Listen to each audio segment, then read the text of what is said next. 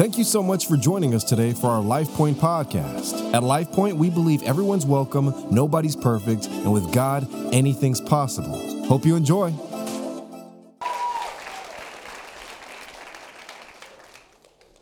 So excited that you're here tonight. I just want to just leave you with a short thought, a couple of ideas. You know, there's so much to love about Christmas, isn't there, right? I don't know what your favorite parts are, but for me, it's about the music. It's about the sights and the sounds. Last night, my family went to the shooting range where they weren't shooting things. They had lights everywhere, and it was pretty awesome. Expensive a little bit, but anyways, I love the movies. I love the food. Look at me, come on, y'all. I love the food. I love Christmas for all of those reasons. But let's face it, one of the great, the best parts of Christmas is the gift giving, and of course, if we're honest, the gift receiving. Come on, somebody. I know it's more blessed to give than it is to receive, but man, receiving is not bad. Can I get an amen on somebody? It's not bad. It's not bad. When I was a kid, I would dream about what Santa was going to bring, and occasionally my imagination would run wild about what might be there waiting for me under the tree. And sometimes the gift actually was beyond my own imagination.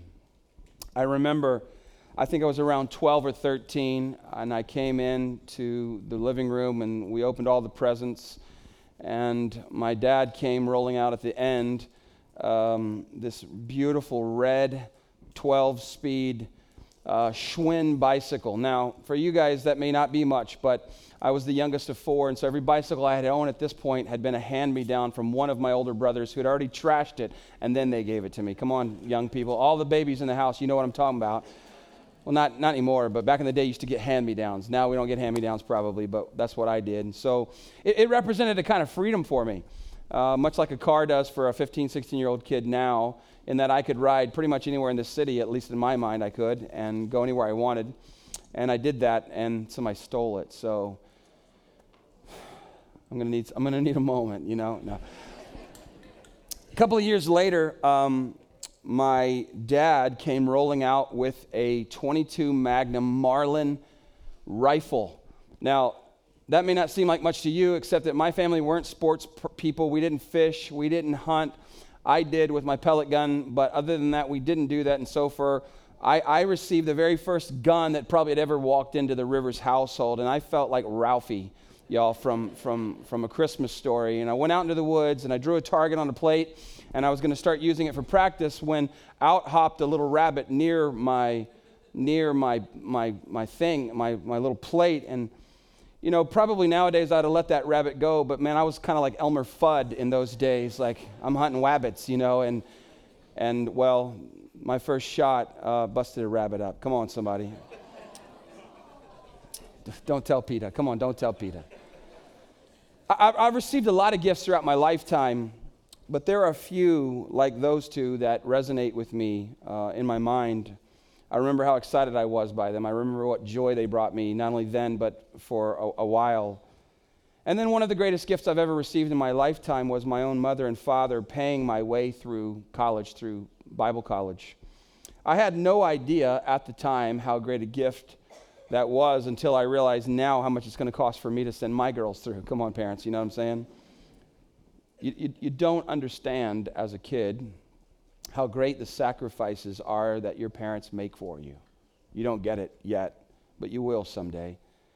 It wasn't the greatest seminary ever, but like an arrow, they pointed me in the direction that I'm in now and fired me out of the bow, and I'm here now because of that gift my parents gave me. It changed the entire trajectory of my life.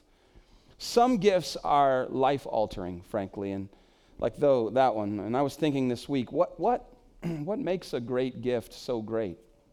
I think it's a combination of a few things, really. I think, first of all, it's just the thoughtfulness of it, that somebody took the time to think about this gift, and maybe they were listening as I said things throughout the year and writing down notes or whatever, and then you receive a gift that is thoughtful. I think another thing that's important is that it's personal. The best gifts are personal. Somebody showed that you knew them, or that they knew you by this gift. Maybe they inscribed something on it or had your name put on it. It's personal. And then frankly, there's the idea of the cost of it. Now, this is not always the most important thing, but sometimes there's a wow factor involved, and I can't believe that you got this for me. And then I think another thing, and lastly, is just how great a need that the gift meets. For some of us, that's what it boils down to. The gifts that we receive and cherish the most are often a reflection of our immediate needs. The season we were in when that came through, something came through at the very right time that met a need that I couldn't have frankly met on my own. Some of you know this, that my doctors tell me that at some point in my life I will need the gift of another kidney. I spent some time the other night with Sean Elliott at the Spurs game. We both share the same disease. If you're a Spurs fan, you know who he is. And he described the gift of the kidney his brother gave him that saved his life. And he said, man, just at the right time, I was so, so sick. He stepped in and he gave me this life-saving gift. And I'm guessing if you asked Sean Elliott what his favorite gift was, it would be that one, right? The one that met a need that changed his life, in his case, saved his life, that he couldn't have met on his own. And that's what makes the greatest gifts so great. They're personal, they're thoughtful. There was a cost, an investment involved, and then just how great a need it met at just the right time. So in light of that, I'd like you to consider Christmas, and the gift that we all received on that very first Christmas, the gift of Jesus Christ. Listen to the language from the prophet Isaiah, and we've been studying this text for the past several weeks now, when he says in Isaiah 9:6, "For to us a child is born, to us a son is given, and the government will be on his shoulders, and he will be called Wonderful Counselor, Mighty God, the Everlasting Father, the Prince of Peace." All of these names in reference to the gift of Jesus. Look at the words. Remember the words that the angel said to some lowly shepherds out in a field guarding their flocks by night. Here's what the angel says in Luke 2, "For unto you is born this day in the city of David a Savior, which is Christ the Lord."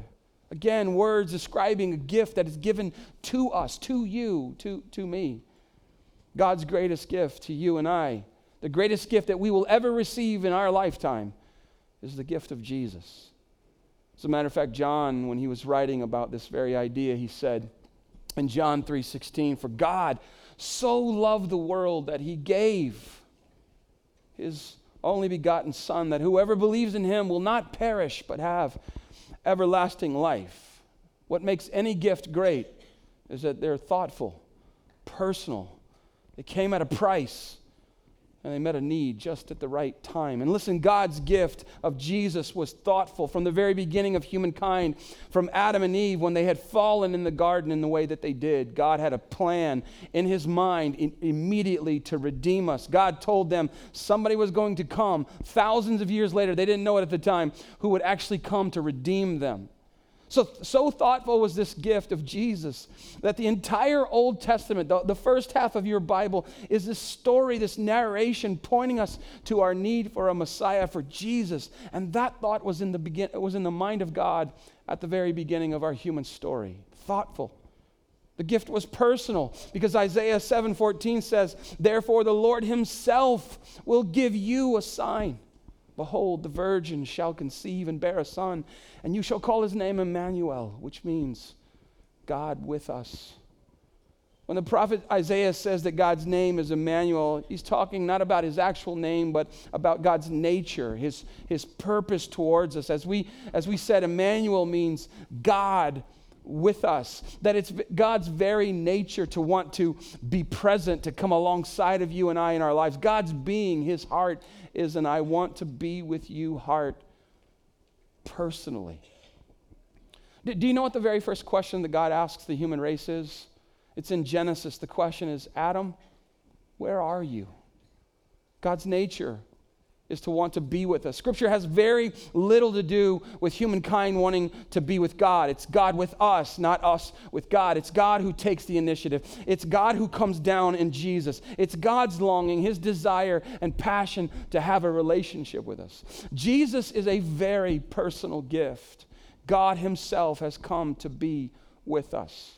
And the gift was also costly, because Creator puts himself into creation, and timeless and eternal enters into and becomes subject to time, and seated on a throne comes to be born into a barn and a manger, surrounded by angels singing his praises day and night, chooses to come to earth and surround himself with people who would ultimately despise, reject, and kill him. Living in the richness and the splendor of heaven, chooses to come into poverty and into homelessness and to suffer as the man of sorrows. First Peter tells us that it was the very blood of Jesus that paid the price for our salvation. It doesn't get any more costly than a life.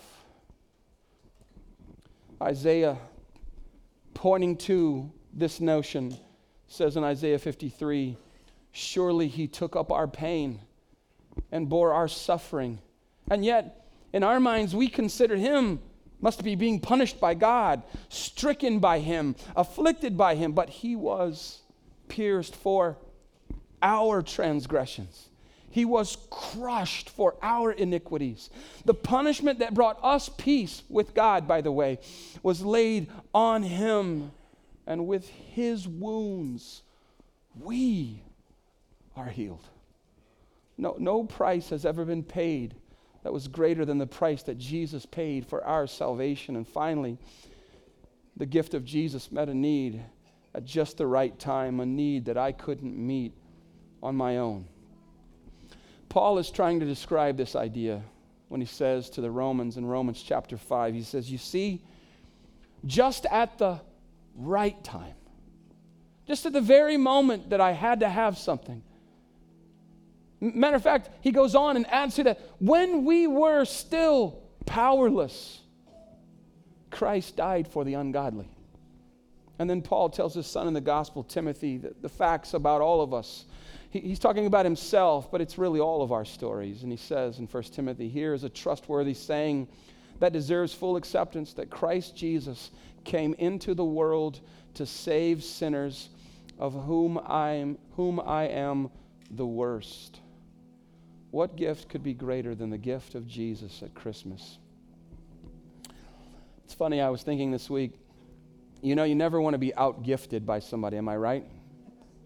You'll sneak around trying to figure out what your wife bought you because you want to make sure I get something more expensive than that. I have three siblings, and we talk about it amongst ourselves, we have a text stream, and it's like, if I know that you're going to spend more for mom than on the gift, then I got to figure out, how much are you spending? And if you say to me, $100, I'm going to get a gift card for $150 because I want to be the favorite child. I only have one sister. There's no hope for me. There's an obligation to give a gift, and there's an obligation to receive a gift that is implicit in our gift giving. But listen, think about this from God's point of view when he says, "I'm going to give you a gift so extravagant, so priceless, so life-altering that you couldn't possibly reciprocate if you wanted to." And that is called grace. And the only obligation is to simply receive it by faith. Maybe you know God is with you in your head, but you haven't let the love of God that would have had him do this downward mobility thing that he did in Jesus. Maybe you haven't let that idea penetrate your heart. You may be aware that in your life, God is out there, but you're keeping an arm's length, that God is with you, but maybe you're too busy to stop and really take notice. Or maybe it's hurts and disappointments and confusion that's caused you to keep God at arm's length. Because we have a hard time believing that God would show up in the brokenness of our lives. Maybe you think you have to climb up some sort of spiritual ladder and get fixed up a little before you can receive God's presence. And God says, "No, I want to meet you right where you are, in the thick of your pain, in the thick of your darkness, in the midst of your pain." Matter of fact, Paul is preaching a message in Acts 17. He says, "Hey, God's not far from any one of us. No matter what you think about where you're at in relation to God, God says, I'm not far from any one of you. Not at all. That's the meaning of Emmanuel, God with us in our worst situations, in our best situations, and even when we don't even understand or know Him, God's with us personally. And I don't know where you are right now during the season. It may be the best of times. I hope it is. But this also may be the worst of times for some, but God is here. And if we just do what the shepherds did in response, they just came and knelt at His feet and worshiped Him. He shows up instantly because He's here. He's close. All you got to do is whisper because He's close. And you can invite Him to live in your heart and in your life. I want to pray with you. Lord, thanks so very much for this moment, this Christmas, and all that means and all that it represents. The very gift of Jesus, which sometimes we forget. It's amazing that we can forget that in the middle of the Christmas season, which is ostensibly all about Him. God, we just invite You in. We invite You into our pain. We invite You into our brokenness. We invite You into our joy, our happiness, all of it. We invite You in. You are here with us. And Lord, some of us maybe have never invited You in, and maybe this is the day, this is the moment where You do that, where You invite Him to come in and be Lord and be Savior of your life, to fill the broken places, the empty places, to be the forgiver of your sins, to be the Lord of your life. And you can do that just by asking Him to. So thank You for this moment, God. Thank You for this season. Thank You for the joy of this Christmas season. We praise You. In Jesus' mighty name, amen. Amen. Hope you enjoyed the podcast today. If this ministry has impacted you in any way and you'd like to help us continue to reach others, please visit lifepointsa.com/give to make a donation. We hope you have a great rest of your week, and we hope to see you soon at one of our Sunday worship experiences. God bless.